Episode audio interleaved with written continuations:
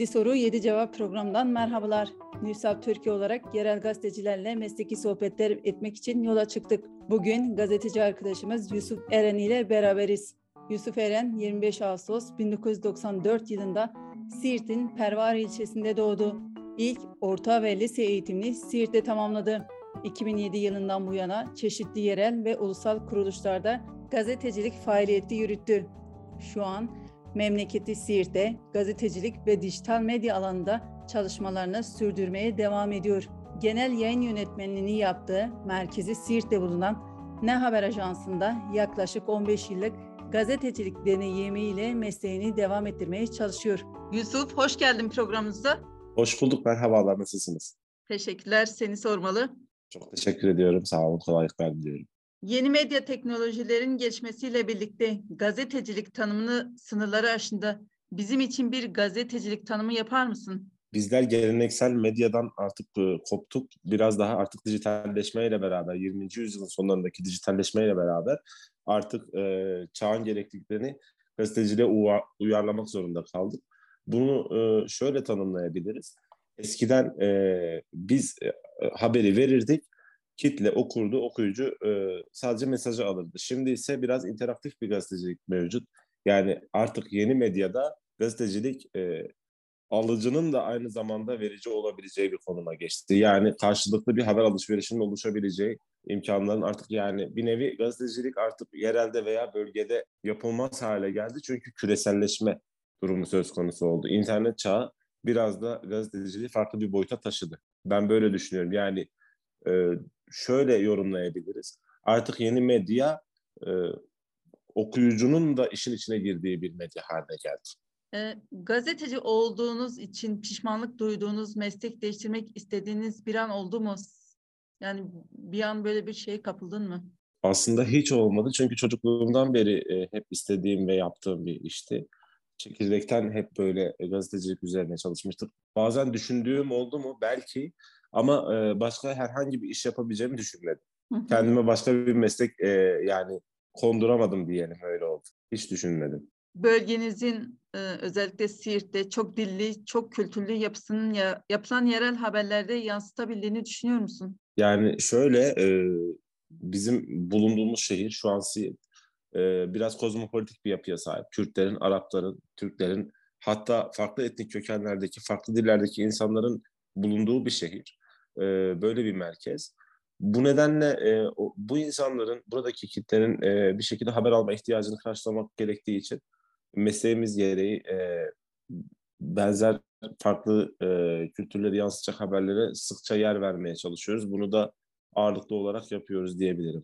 Teknolojik imkanlarınız bakımından ne deseydi gazetecilik süreçleri daha iyi olurdu? Yani e, buna iki farklı cevap verilebilir gazetecilik genel anlamda teknolojik imkanları değişseydi ben e, şöyle bir şey değişmesini isterdim. Bilmiyorum belki sorunuza tam karşılık olmayabilir ama yani bir haberin doğruluğunu teyit edebilmek çok önemli bizim için. Çünkü son zamanlarda bu bahsettiğimiz e, yeni medya ile beraber çok fazla spekülatif haberler e, meydana gelebiliyor ve e, kamuoyunda çok farklı etkiler yaratabiliyor. Bu nedenle e, haberlerin doğruluğunu e, ölçüp tartabileceğimiz bir teknolojik imkan olsaydı keşke belki çok e, ütopik bir şey ama çok güzel olabilirdi. Gazetecilikte çağ atlatırdı.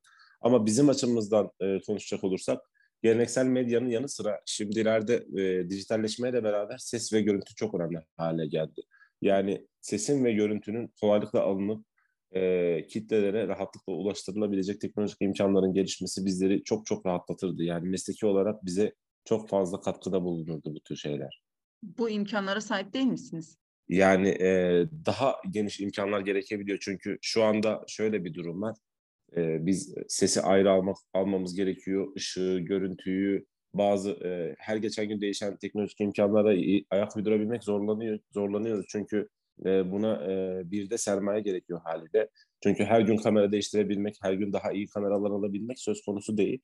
Ve e, görüntünün de öneminden bahsedecek olursak sesin ve görüntünün daha iyi kaliteli bir halde alabileceğimiz bir teknolojik imkana sahip olmak isterdik. Şu anda biraz zorlanıyoruz doğrusu bu anlamda. Anladım. Özellikle yerel gazetecilerin neredeyse tamamı biraz daha e, çağa ayak uyduramamış eski tip kameralar, eski tip makineler kullanmak zorunda kalıyor. Çünkü e, maddi imkanlar bazen buna el vermeyebiliyor maalesef. Yerel ya da bölgesel yayında çalışan bir gazetecinin insan hakları, demokrasi gibi açılardan ulusal basında çalışan biri kadar etki yaratabileceğini düşünüyor musun? Doğrusu pek düşünmüyorum çünkü yerel ve bölgesel çapta çalışan gazeteciler sadece bulundukları e, merkezlerde haber yapma e, gibi bir durumdalar ve e, hitap ettikleri kitle, duyur, seslerini duyurabildikleri kitle e, bir ulusal basında çalışanlar kadar değil ne yazık ki. O yüzden e, burada e, yani çok fazla e, bir ulusal basında çalışan biri kadar e, bu tür konulara e, ses duyurabilmek söz konusu olamayabiliyor. Haklısınız. Yerel ya da bölgesel yayınlarda neyi değiştirmek isterdin? Yani bu biraz e, şey farklı bir soru ama buna şöyle cevap verebilirim. Neyi değiştirmek isterdim? Öncelikle e, ben yerelde Siirt'te çalışıyorum ve Siirt'te şunu görüyorum doğrusu. E, burada e, birçok yayın kuruluşu maalesef maddi kaygılardan dolayı e, haber yaparken biraz daha temkinli davranıyorlar. Yani gazetecilik mesleğini tam anlamıyla yerine getirdiklerini düşünemiyorum. Çünkü belli baskılar altında kalabiliyorlar veya ekonomik kaygıları onlara bazı haberlerin yapılmaması gerektiği düşündürtebiliyor ki bu çok tehlikeli bir şey. Yani gazeteciliği her geçen gün daha da geriye götürüyor.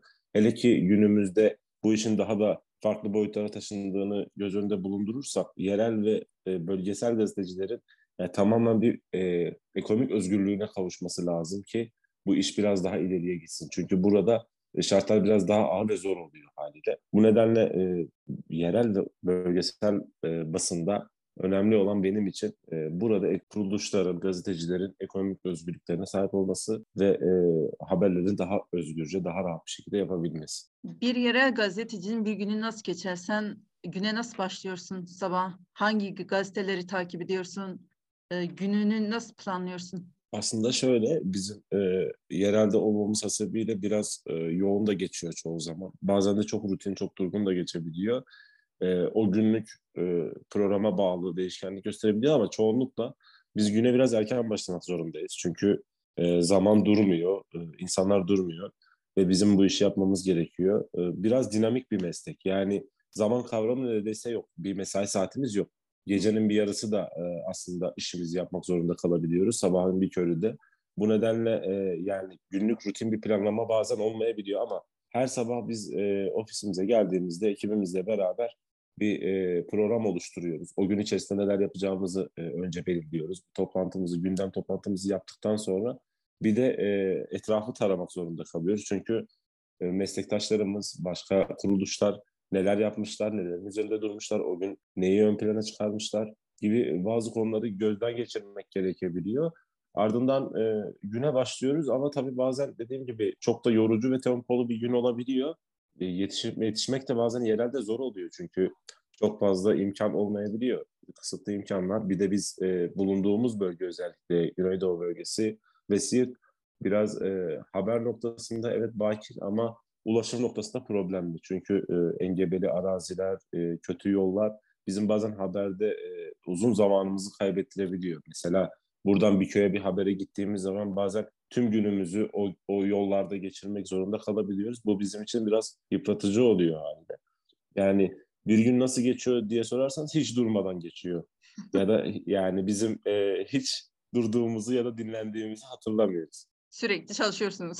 Maalesef, maalesef. Çünkü e, işimiz durma durma gibi bir lüksü yok işimizin. Yani biz durduğumuzda e, aslında hayat durmuyor.